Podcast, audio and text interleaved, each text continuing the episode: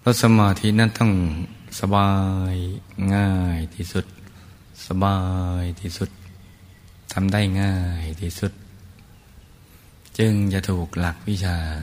แล้วก็ฝึกกันไปอย่างเนี้ยทำทุกวัน ให้สม่ำเสมอ ให้สม่ำเสมอทำซ้ำซ้ำซ้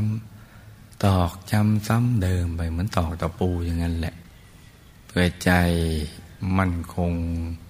ถูกตรึงติดแน่นกับศูนย์กลางกายฐานที่เจ็ดซึ่งเราจะต้องไปครอบครองให้ได้ เป้าหมายของเราก็จะต้องครอบครอง ศูนย์กลางกายฐานที่เจ็ดให้ได้ เพราะว่าเราห่างเหินมานานแล้ว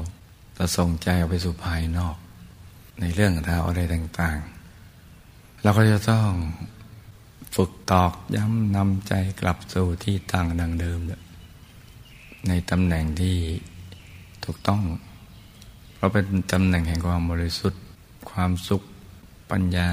เลิศความรอบรู้ที่มีมีประมาณอนุภาพ ที่เรานึกไปถึง ต้องนำใจกลับมาสู่ตรงนี้ ทุกวัน ทั้งวัน ควบคู่กับภารกิจประจำวัน อย่างสบายสบายใจของเราก็จะได้ใสใสละเอียดอ่อน นิ่งแน่น นุ่มนวลควรกับการงาน thank you